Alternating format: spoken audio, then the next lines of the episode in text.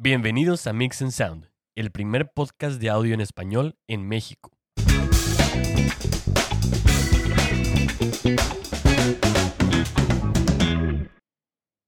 Hola, ¿cómo están? Bienvenidos a una edición más de Mix and Sound. Yo soy Kenneth Castillo. Y yo soy Hugo Vázquez. Gracias por la respuesta que hemos tenido de parte de ustedes, el estarnos escuchando eh, cada uno de nuestros capítulos. El día de hoy eh, tenemos un capítulo nuevo, ya estamos en la edición número 7 de capítulos. Siete, sí. Eh, estamos muy felices de poder seguir eh, platicando con ustedes y les recordamos que este podcast lleva varios temas desde lo más básico hasta niveles intermedios y niveles altos eh, de conocimiento y queremos que ustedes puedan entrar en materia con nosotros. ¿Tenemos algunas noticias, Hugo? Sí, adelante, Kenneth. Bueno, una de las noticias que vimos en estas últimas semanas ya tiene rato, pero la empresa Universal Audio tiene un nuevo sistema de grabación como Pro Tools o como Ableton o como eh, Logic, pero es, es, se puede decir que marca Universal Audio se llama Luna. No he tenido la oportunidad de probarlo, pero lo que he visto de la información es que es, es muy bueno. Tiene eh, plugins específicos diseñados por la, por la empresa y además es uno de los, ah, pues es una de las marcas más icónicas de audio. Entonces yo creo que podemos esperar algo muy bueno. Exactamente. eh, digo, qué, qué padre, ¿no? Que este Universal Audio esté sacando ese producto.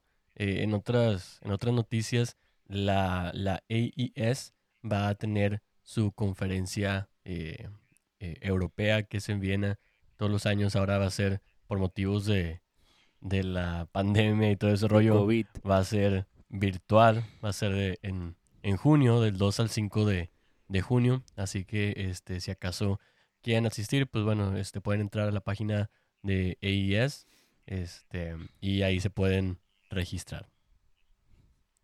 Muy bien. Ok.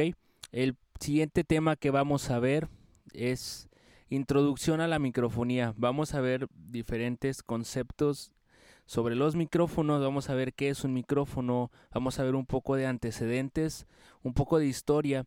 Y les quiero contar sobre el primer micrófono que fue creado en 1876 Josumet. por Elisha Gray y Alexander Graham Bell. Yo sé que este nombre le suena un poquito de, eh, de historia. de- este micrófono líquido, así se le llamaba, estaba compuesto básicamente de una taza de agua eh, con una pequeña cantidad de ácido sulfúrico y una aguja. ¿Cómo funcionaba? Al pasar las ondas producidas por la voz humana a través de esta aguja, esta vibraba sobre el agua lo que obligaba a que la resistencia fluctuara y alterara la corriente para que funcionara de manera correcta. La resistencia debía variar sustancialmente en la corta distancia en que vibraba el agua. El micrófono de Gray reemplazaba la aguja por una varilla, pero la aguja ayudaba a que la masa se, se redujera. Este micrófono de Alexander Graham Bell realizó la primera transmisión de habla con su fam- famosa frase donde solicita a su ayudante, señor Watson, venga, lo necesito.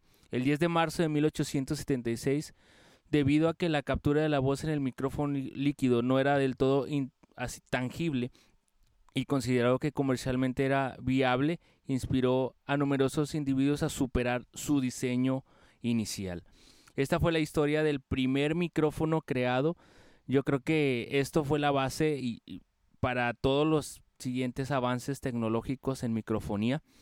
Eh, y algo muy importante es que cuando empezaron a salir o empezaron a crearse estos tipos de, dispositivos, eh, la historia nos cuenta que otras personas empezaron a desarrollarse y esto nunca paró y esto no deja de parar. Siguen creando, siguen generando, siguen eh, ideando nuevos métodos para captar sonido que son los micrófonos. Ahora, el término que se puede referir a un micrófono es cierto elemento que va a transformar una energía acústica que viene siendo el sonido a una energía eléctrica. Ahora, este tipo de aditamentos también se les puede llamar transductores, los cuales son los que transforman cierta energía en una completamente diferente. Los micrófonos tienen por dentro un diafragma, que es básicamente el corazón, el funcionamiento de estos, y o una superficie que se mueve dentro. En este caso normalmente es un diafragma. Esta se excita por la onda acústica que entra y lo que sale es una señal eléctrica que representa la entrada acústica. Ahora, en base a esto, vamos a ver los diferentes tipos de micrófonos y queremos entrar en el primero que se creó después del micrófono líquido. Este se llama micrófono de carbón. ¿Qué es esto? Está constituido por dos placas que están separadas por ciertos como ah, piezas de carbón y una de las placas actúa como el diafragma. Al entrar esta señal, la resistencia varía entre las placas y genera un desplazamiento del carbón, modificando así la corriente.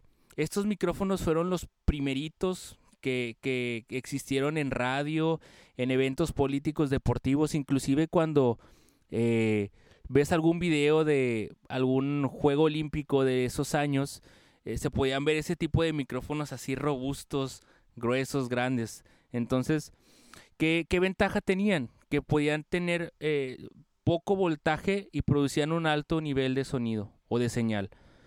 Ahora, estos no requerían amplificación adicional, pero tenían una impedancia muy mínima y su rendimiento era alto y su fabricación no era costosa. Estos micrófonos eran, se puede decir que los primeros eh, en, ya ahora sí en, en el ámbito de, grabación o de eh, amplificación de sonido. Ahora, el siguiente es el condensador, Hugo. ¿Nos puedes platicar un poquito de cómo, cómo funcionan, qué son este tipo de micrófonos? Sí, claro que sí, Kenneth. Ahí, por ejemplo, los, los de condensador, como lo platicábamos, de hecho, en algunos de los episodios de eh, los conceptos básicos. Eh, los micrófonos de condensador se usan bastante en el ambiente de estudio y esto es porque los condensadores pues tienen como que dos, dos, eh, dos características, ¿no? van a proveer una señal más fuerte que un micrófono dinámico que ahorita vamos a ver y van a ser más sensibles al sonido y por lo mismo pues obviamente este, este tipo de, micrófono lo vamos a, querer más en, estudio, ¿no? Este, el condensador pues trabaja un poquito diferente que, los demás micrófonos, ¿no? Eh, obviamente tiene eh, este, esta parte que es el diafragma que ahorita mencionaba Kenneth, eh, solamente que en vez de trabajar con una, con una en, en, un tema de magnetismo y moviendo ahí un poco de cobre dentro del micrófono, este va a hacer eh, la señal eléctrica instantánea. Entonces es por eso que la gran mayoría de los micrófonos condensadores va a necesitar phantom power o 48 voltios de, electricidad, ¿no? Así es. Ahora, la ventaja de estos micrófonos es que tienen una respuesta plana en la frecuencia. Entonces, también una de las desventajas es su deterioro. O sea, son muy susceptibles a cambios en humedad, en, temperatura. Y además ellos requieren una fuente externa, que es esto que nos comenta Hugo, que es el, suministrar cierto voltaje para, para su funcionamiento correcto. Ahora, no es una regla, yo sé que estos micrófonos están en estudio, pero también conforme han avanzado los años hemos visto que inclusive ciertos ingenieros toman ese tipo de micrófonos y los avientan a, a audio en vivo. Este, digo, eh, ahora aquí entra lo que les, les platicamos de que esto es una ciencia, pero también es un arte. Entonces muchos les gusta experimentar de muchas formas. Entonces no, no, no queremos encasillarlos a, que los usen para ciertas cosas, pero es la tendencia. Sí, exactamente. Entonces, digo, así como, como mencionaba Kenneth, este, pues hay algunos eh, micrófonos que van a ser eh, puestos o hechos para cierto ambiente, pero lo que nosotros queremos es en realidad encontrar el sonido que más nos guste a nosotros independientemente de para qué haya sido hecho ese micrófono. Así es. Ahora, como, como ejemplo de algunos condensadores que, que, hemos trabajado con ellos, yo en lo personal, un micrófono de condensador muy bueno es el AKG C414. Es un micrófono de, de esos de batalla muy bueno. El precio no es tan alto, pero tiene muchas eh, condiciones que lo hacen un micrófono excelente para la grabación.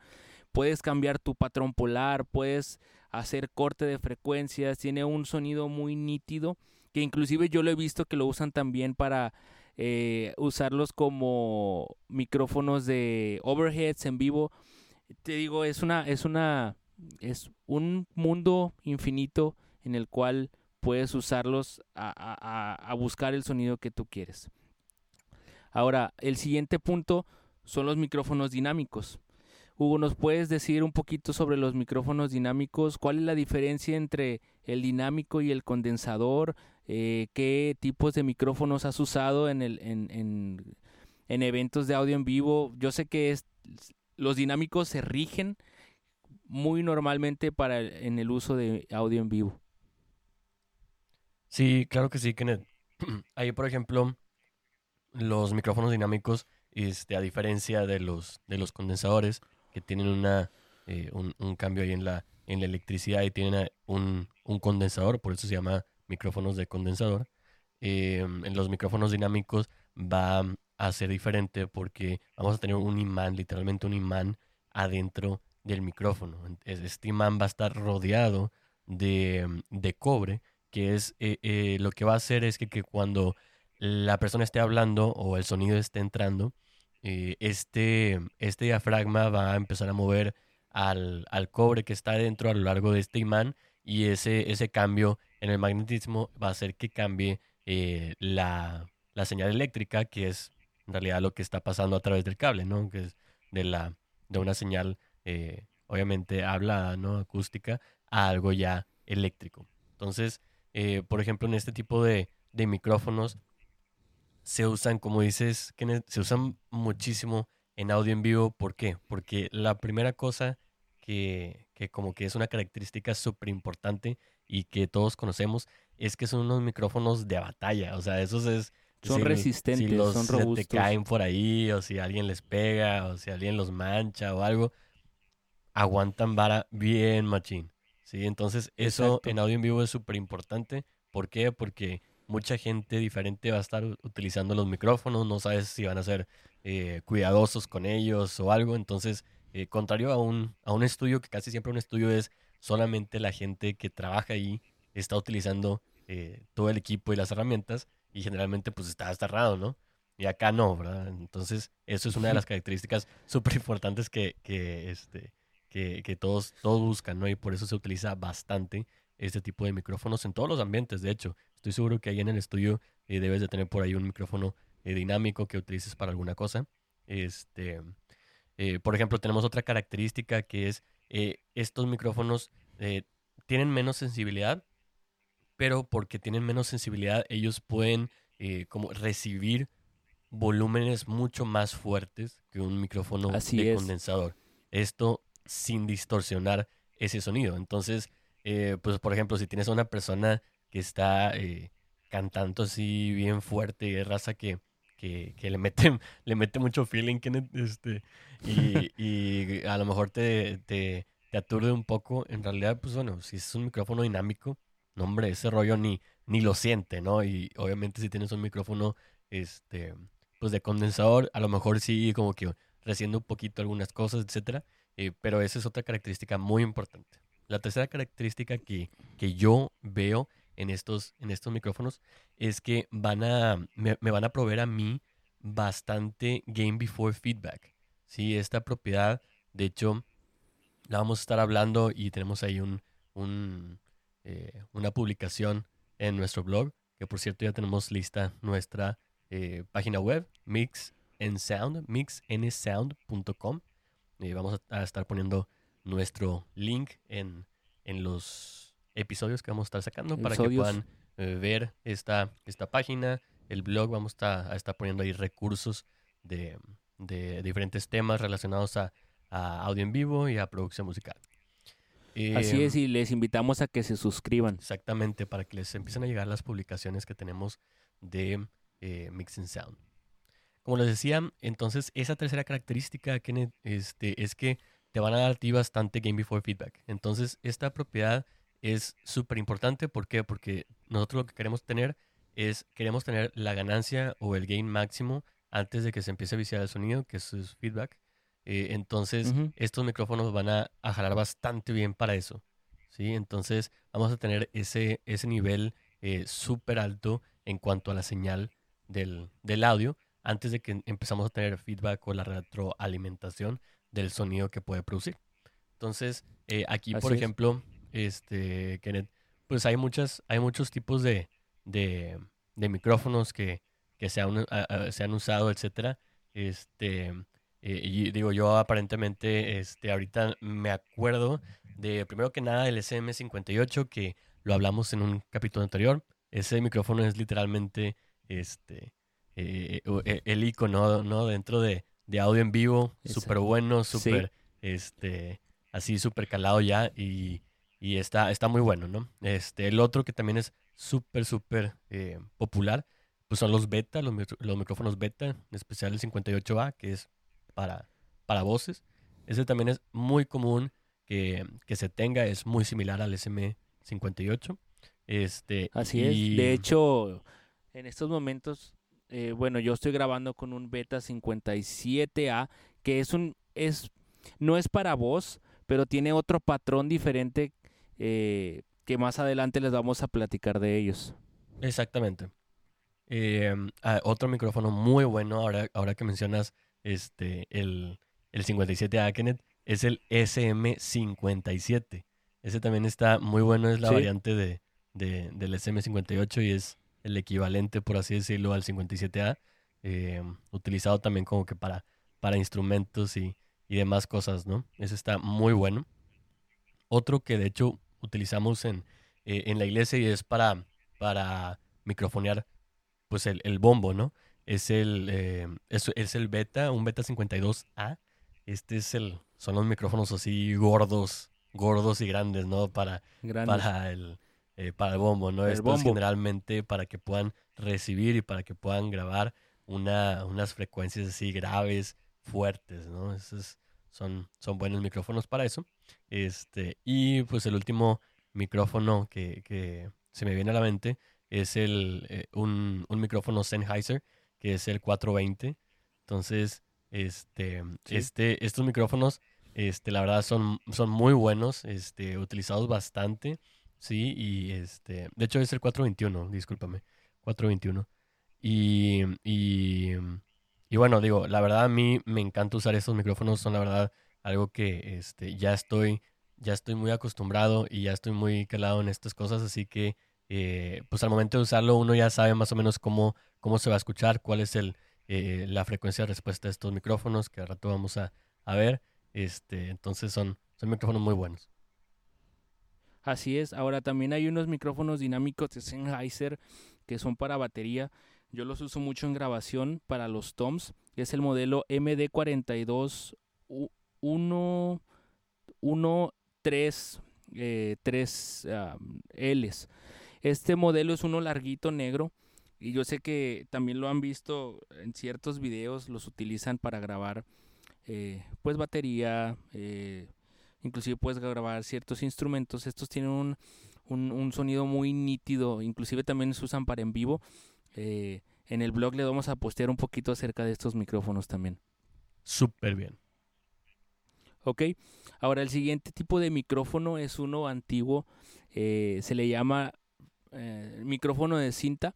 Estos serán unos micrófonos así toscotes y se puede decir que son eh, del tipo dinámico y comúnmente tienen un patrón bidireccional.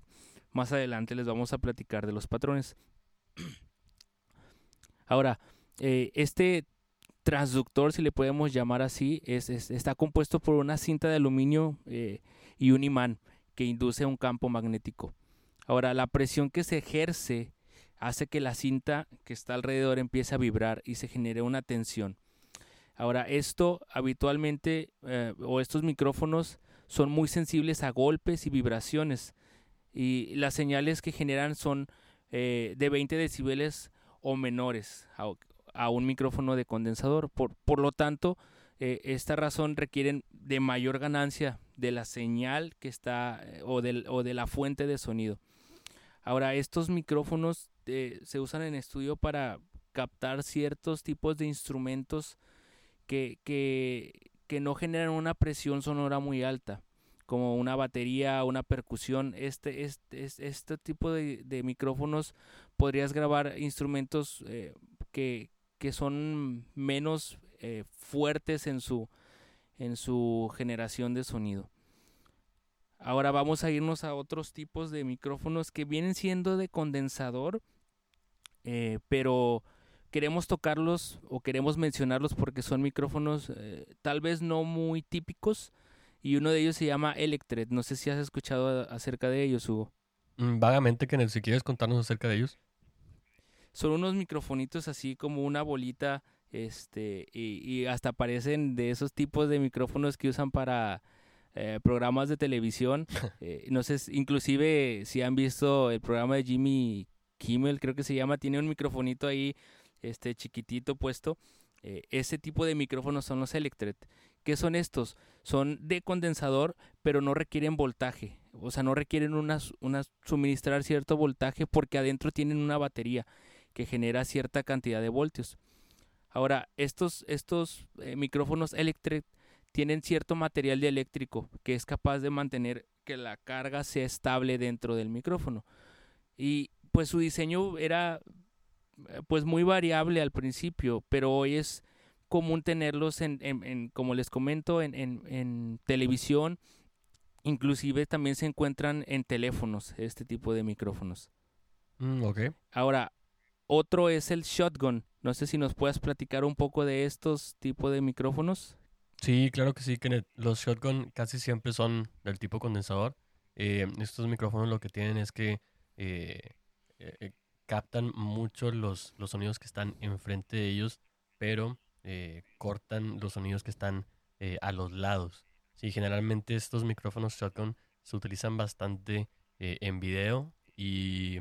En cine, ¿no? También. Exactamente, sí, al momento de estar grabando pues algo, algo de, de, video, ¿no? Ya sea cine, este, algo, algo acá a nivel cancha. y también se utiliza bastante en algunas iglesias grandes, los ponen en el, pues en la tarima y de ahí los apuntan hacia la congregación para tener eh, una mejor mezcla a la hora de hacerla en eh, la mezcla en, línea. Ya es que hay muchas, muchas iglesias que tienen sus cultos ahorita, en especial ahorita en esta pandemia en línea. Así que esto, esto lo que hace pues es que te da como que más, más cuarto ahí, más espacio y puedes escuchar a la gente, ¿no? Este, estos micrófonos están muy buenos porque te pueden eh, agarrar de, de mucho, mucha distancia. Este, y si los apuntas bien, entonces puedes tener ese sonido que tú quieres sin tener esos, eh, ese sonido que está alrededor del micrófono o hacia los lados. Y, y, esto se debe a su patrón. Normalmente son cardioides o hipercardioides estos micrófonos. Sí, exactamente. Este, hay, hay quienes los llaman hipercardioides este, y hay, hay algunas eh, personas que en realidad dicen que, que como que el, patrón en sí es uno diferente y que se le llama shotgun al patrón. Entonces, al patrón. Por eso, como que este hay, hay, hay, ciertas opiniones, ¿no? Eso es más como que una opinión y no algo eh, a ciencia cierta, dependiendo de dónde lo aprendas, el libro que estés leyendo, de la persona que te esté enseñando. Pero definitivamente son condensadores y definitivamente van a agarrar sonidos este, eh, a larga distancia y van a, quitar sonidos que están a los lados. A los lados. Muy bien. Eh, otro tipo de micrófonos que vamos a ver son los lavalier. Estos son micrófonos dinámicos y son unas cositas bien pequeñitas que puedes colgarte ya sea en la ropa o puedes ponerlo en un, eh, en un collar o en, un, en, una parte así de, de como, o sea, es tan pequeño que no lo vas a notar. Eh, estos son, fueron diseñados para televisión, inclusive para teatro también, porque pues en teatro normalmente no hay micrófonos, pero eh, no micrófonos grandes, sino micrófonos pequeñitos que hacen eh, que captan lo que está pasando en, el, evento, en, la, obra de teatro. Y estos normalmente son omnidireccionales. Estos micrófonos pequeñitos, inclusive hasta da risa, pero si han visto películas de espionaje o si han visto este, películas del FBI o así, pues eh, ya ven que cuando quieren eh, espiar a alguien o quieren grabar una, una, conversación, les ponen así como que en la corbatilla o así metido en el... Ah, en, sí, el en la pluma o en la bolsa, ajá, o en la pluma. Bueno, estos son los micrófonos de lavalier, son unos muy pequeñitos eh, y además, conforme a toda esta información que estamos viendo, les vamos a, a- a generar un pequeño blog para que ustedes vean lo que les estamos platicando. Se me hace que ahorita me voy a echar una película de, del FBI, como dices tú, Kenneth. del FBI. Ok, ahora vamos a ver los patrones polares. Los micrófonos se pueden separar en su comportamiento interno o en su polaridad. ¿Qué es esto? Ahorita nos, nos escuchaban hablar sobre los diferentes tipos en algunos de estos micrófonos y queremos ver el primero. Se le llama omnidireccional. ¿Qué es esto? Este tipo de patrón eh, es capta el sonido de todas las direcciones posibles. O sea, si tú ves el patrón es como un círculo. Va a captar el sonido de, proveniente de izquierda, derecha, enfrente, atrás. Ahora, estos tipos de patrones o los micrófonos que tienen estos patrones tienen una mejor frecuencia de respuesta en la parte de los graves y son menos susceptibles a sonidos de respiración o del mismo aire. Y, es curioso, ¿verdad? Porque pensarías que como está abierto completamente y puedes tener mucho feedback en ese tipo de micrófonos, dirías, no, hombre, con este, este, pues cualquier sonido va a ser muy fácil que lo capte, pero en lo que se refiere a sonido de aire o de respiración, no, no, no, no tienen una respuesta este, tan directa. Ahí, por Ahora, ejemplo, Kenneth, Su frecuencia, este, sí, una desventaja de estos micrófonos es que como, como tienen una, eh, una sensibilidad eh, igual para todos lados, 360, eh, en realidad una desventaja va a ser que eh, no vas a poder no tenerlo apuntado hacia algún sonido que tú no a quieras. cierto lado. Entonces, eh, pues esto lo que, pues lo que nos va a dar es que a lo mejor tenemos que tener mucho más cuidado eh, en dónde está eh, la persona o el Sí. micrófono, porque si no, pues obviamente nos va a dar ahí un feedback, ¿no? Sí, esa es la desventaja, que vas a tener mucho feedback. Yo lo he usado, este patrón, para grabar coros.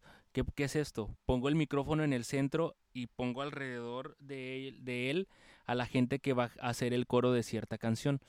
Este, pero así como una aplicación tal cual, en vivo yo creo que no son muy, eh, ah, digo, puede quien lo use, yo creo que es muy difícil tener un micrófono omnidireccional en vivo porque al, al ten- al poder captar de todas las direcciones va a ser un problema a la hora de recibir el sonido. Sí, definitivamente este tipo de patrones no son nada usuales eh, en, en audio en vivo. Digo, obviamente, como mencionabas, este, se utilizan también bastante para, para la palabra hablada, ¿no? Entonces, eh, como decías, que a lo mejor se pone aquí en la, en la ropa, este, en el oído para que capte la, la, eh, la palabra que se está diciendo, ¿no? Entonces, esto sí se va a usar en algún tema de que ay, a lo mejor hay una conferencia, ¿no? Una prédica o algo.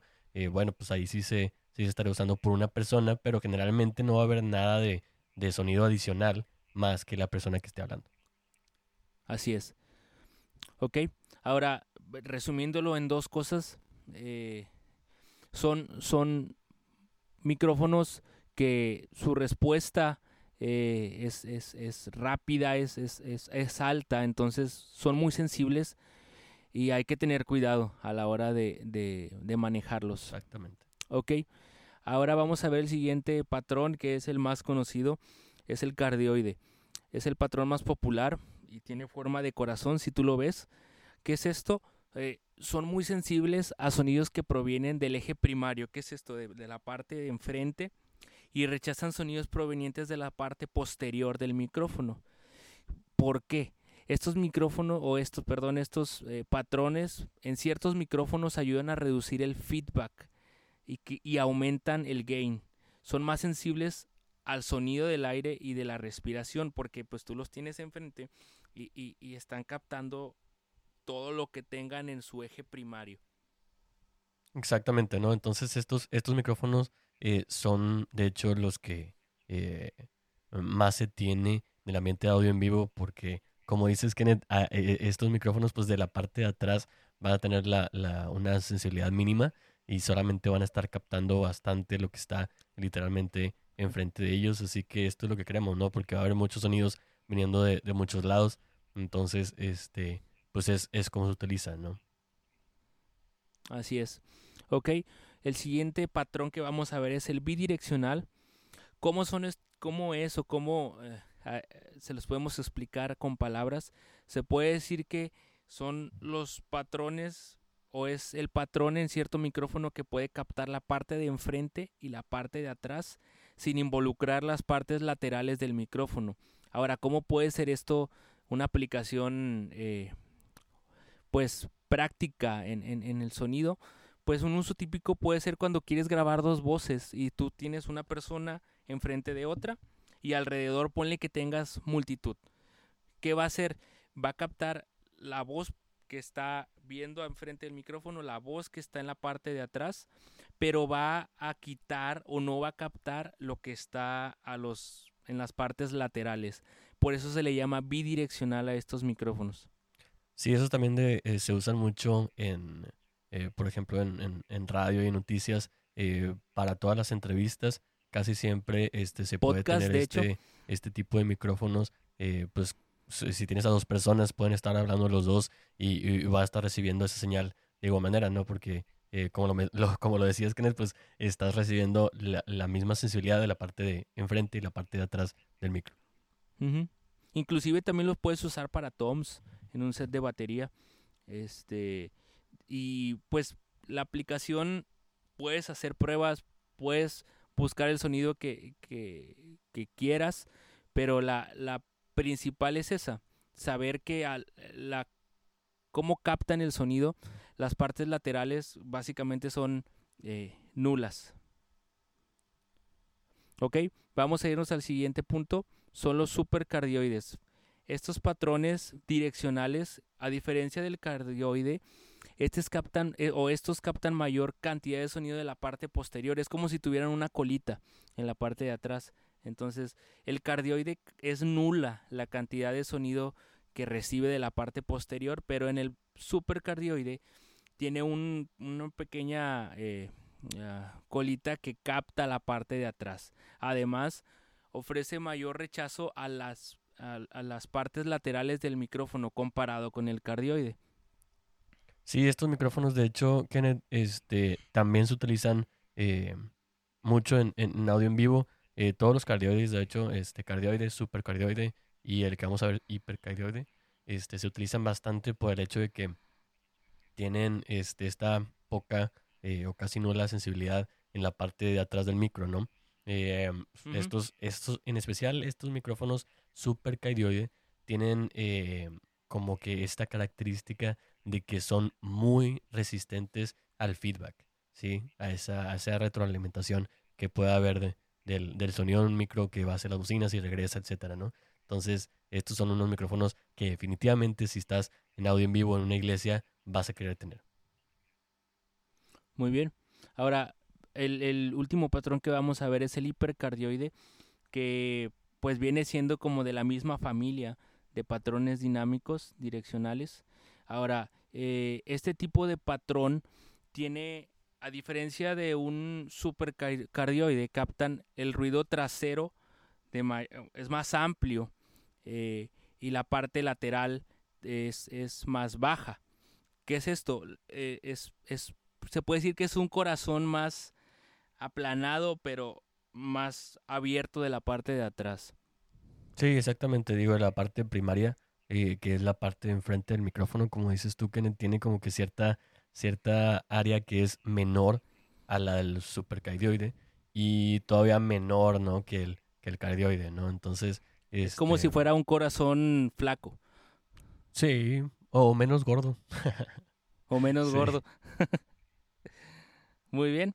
Ahora, con esto terminamos los patrones y queremos ver ciertas características que tenemos que prestar atención cuando vamos a usar un micrófono.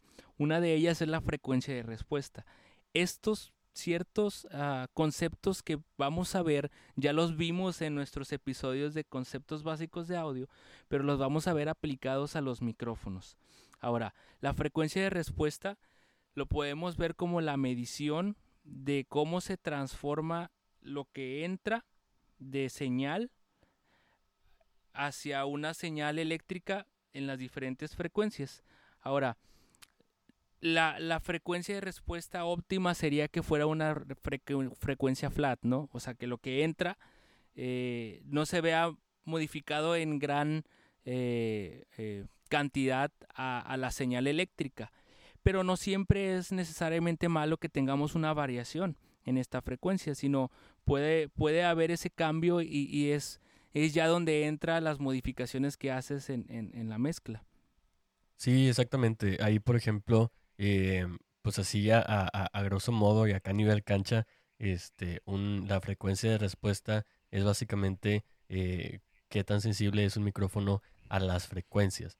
Entonces, eh, como lo decías ahorita, Kenneth, pues hay algunos micrófonos que van a darle un boost eh, a una frecuencia en los que otros micrófonos la reducen, ¿sí? Entonces, este, mm, eh, esta, esta gráfica de las frecuencias, este, que es en realidad como que una, una, una línea ondeada, ¿no? Este, en algunas frecuencias está más arriba, en algunas más abajo, casi siempre pues lo que, lo que se busca es que tú puedas comprar un micrófono con las características que tú quieres, ¿no? No vas a, comprar un micrófono que tiene una frecuencia de respuesta en la que le dan un zoom eh, fuerte a los graves si lo vas a usar para voz. Entonces, eh, pues es, es, parte de las características que uno tiene que tomar en cuenta al buscar este tipo de equipo. Muy bien. Otro concepto que podemos ver o característica es el efecto de proximidad. ¿Qué es esto? Es cuando eh, tú tienes un micrófono y lo acercas a la fuente de sonido, pues mucho, ¿no? O sea, menos de dos pies. ¿Qué pasa cuando tú acercas un micrófono a una voz o a un ampli? Pues se va a generar un, boost, eh, un aumento en la zona de los graves y, y esto puede generar cierto pues, no, tal vez no llega a distorsión, pero es un boost que, que, te hace que el sonido se ensanche y se vuelva más grave. Entonces hay que tener cuidado con la proximidad o la distancia entre la fuente de sonido y el micrófono. Sí, claro, este, este definitivamente es un, es un fenómeno que pasa eh, por el posicionamiento del micro y no es, no es una característica de algún micrófono en particular, solamente es la posición, entonces es parte de lo que nosotros como como ingenieros del audio, como el compa, la chava que está ahí en la, en la consola, tiene que tomar en cuenta porque este, si, si estás a lo mejor en la, eh, con una guitarra eléctrica, una guitarra eléctrica, casi siempre el sonido que el guitarrista va a querer, pues es un sonido, pues a lo mejor medio o, agudo, ¿no? Entonces, este, ahí tienes que tomar en cuenta este efecto de proximidad para que puedas captar ese sonido que tú quieres que salga de las bocinas. Muy bien. Ok, el siguiente concepto que vamos a revisar es una sobrecarga. ¿Qué es esto? Eh, cuando un micrófono eh, se sobrepasa la cantidad de, eh, le vamos a llamar en inglés sound pressure level, es mayor a lo que puede soportar, se va a generar una distorsión en la señal. Más o menos un micrófono soporta valores entre 130 a 140 de decibeles de sound pressure level, pero tenemos que, estar conscientes que llegando a 150 más o menos es la, es la parte donde ya el sonido está muy, muy alto o la zona de, de, de, inclusive donde ya te puede doler los oídos por la presión sonora tan alta. Entonces la sobrecarga viene siendo una distorsión que ya se generó por superar la cantidad de presión sonora en el micrófono, de, a la cual ya está diseñado. Sí, a lo mejor este, eh, eso de 140 este, está, está un poco así exagerado. Obviamente a, los 140 decibeles ya, ya estamos de hecho incurriendo a, daño en los, en, los, en los oídos. Entonces, este, pues definitivamente los micrófonos van a tener diferente eh, SPL o Sound Pressure Level.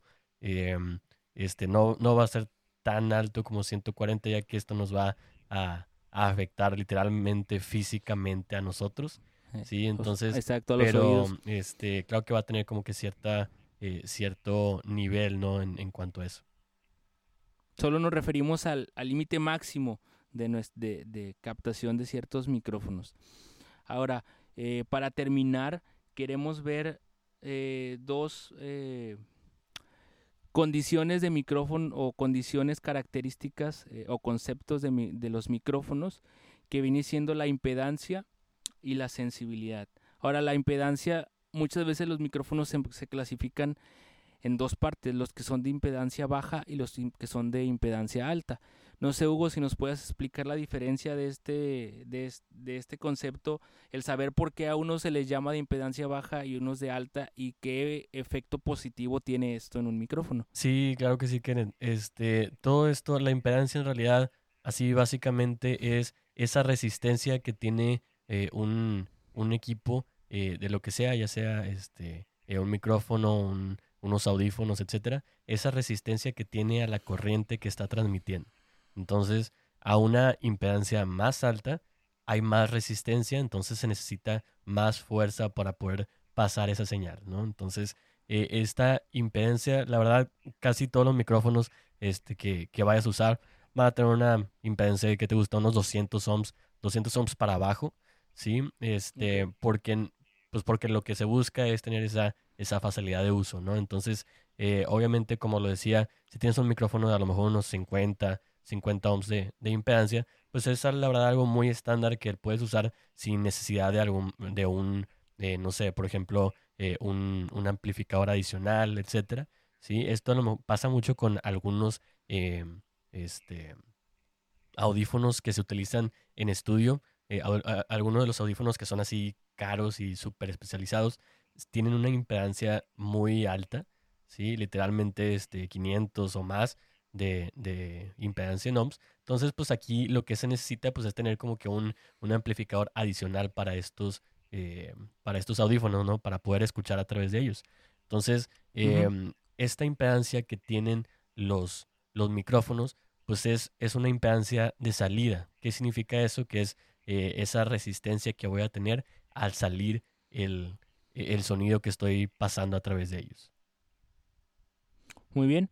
Ahora, como último concepto, eh, es la sensibilidad, que ya platicabas un poquito de ello en la frecuencia de respuesta. Eh, pero este, y queremos nada más definirlo y, platicar un poquito de ello, porque la sensibilidad es algo muy importante en el micrófono, ya sea para la aplicación que lo va, que que lo vas a usar, ¿no? Si va a estar en vivo, si va a estar en grabación, si va a estar en un programa de televisión, si va a estar en cine. La sensibilidad es algo importante porque eh, nos va a permitir saber qué tan preciso va a ser el micrófono a la hora de captar sonidos muy débiles, porque eh, hay algunos que tienen una sensibilidad muy alta que van a captar el sonido inclusive hasta un pequeño silbido o, o hasta un pequeño sorbo de coca o Coca-Cola o hasta un pequeño eh, em, eh, hasta el sonido de cuando estás pasando saliva puede ser captado si la sensibilidad es alta o baja. Exactamente.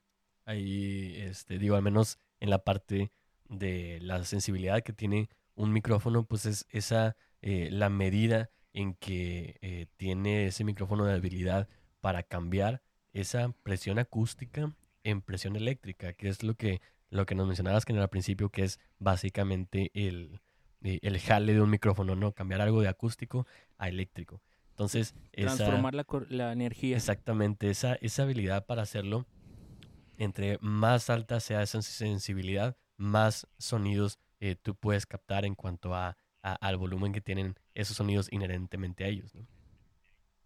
Así es. Y, con, este, con esta característica y con este concepto llegamos al fin de este capítulo. Eh, nos, nos gusta mucho el poder eh, ahondar más a fondo. Yo sé que estos temas podrían tomarnos horas y horas platicando de ellos, dos, tres carnes asadas, este, cuatro idas a los tacos. Estos temas son muy extensos y tratamos de resumirlos tratamos de resumirlo lo más que se pueda, inclusive menos de una hora, este, y es difícil, entonces los invitamos a que revisen el blog porque vamos a poner información más precisa, eh, multimedia, para que puedan ver lo que nosotros les platicamos y, eh, cosas ya más eh, tangibles para ustedes, que puedan verlas, porque sí, es un tema muy extenso y, y queremos poder hacerlo lo más eh, ameno posible para ustedes. Súper bien, Kenneth. Entonces les recordamos eh, suscribirse a nuestro podcast en Spotify, Apple Podcasts, estamos en todas las, eh, todos los directorios eh, principales. Yo soy Hugo Vázquez. Y yo soy Kenneth Castillo. Y estás escuchando Mix and Sound.